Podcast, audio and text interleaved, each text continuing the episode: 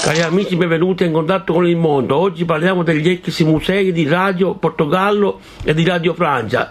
Il museo di Radio Portogallo si trovava a Lisbona, in Portogallo, e aveva una grande esposizione di oggetti.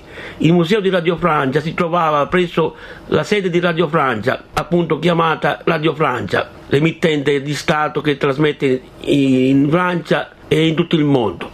In esso vi erano tantissimi oggetti esposti, tuttavia anni fa è stato chiuso. Io lo avevo visitato tanti anni fa. In Italia viene pubblicata una rivista che parla di radio, chiamata Radio Notizie, diretta da Dario Gabrielli.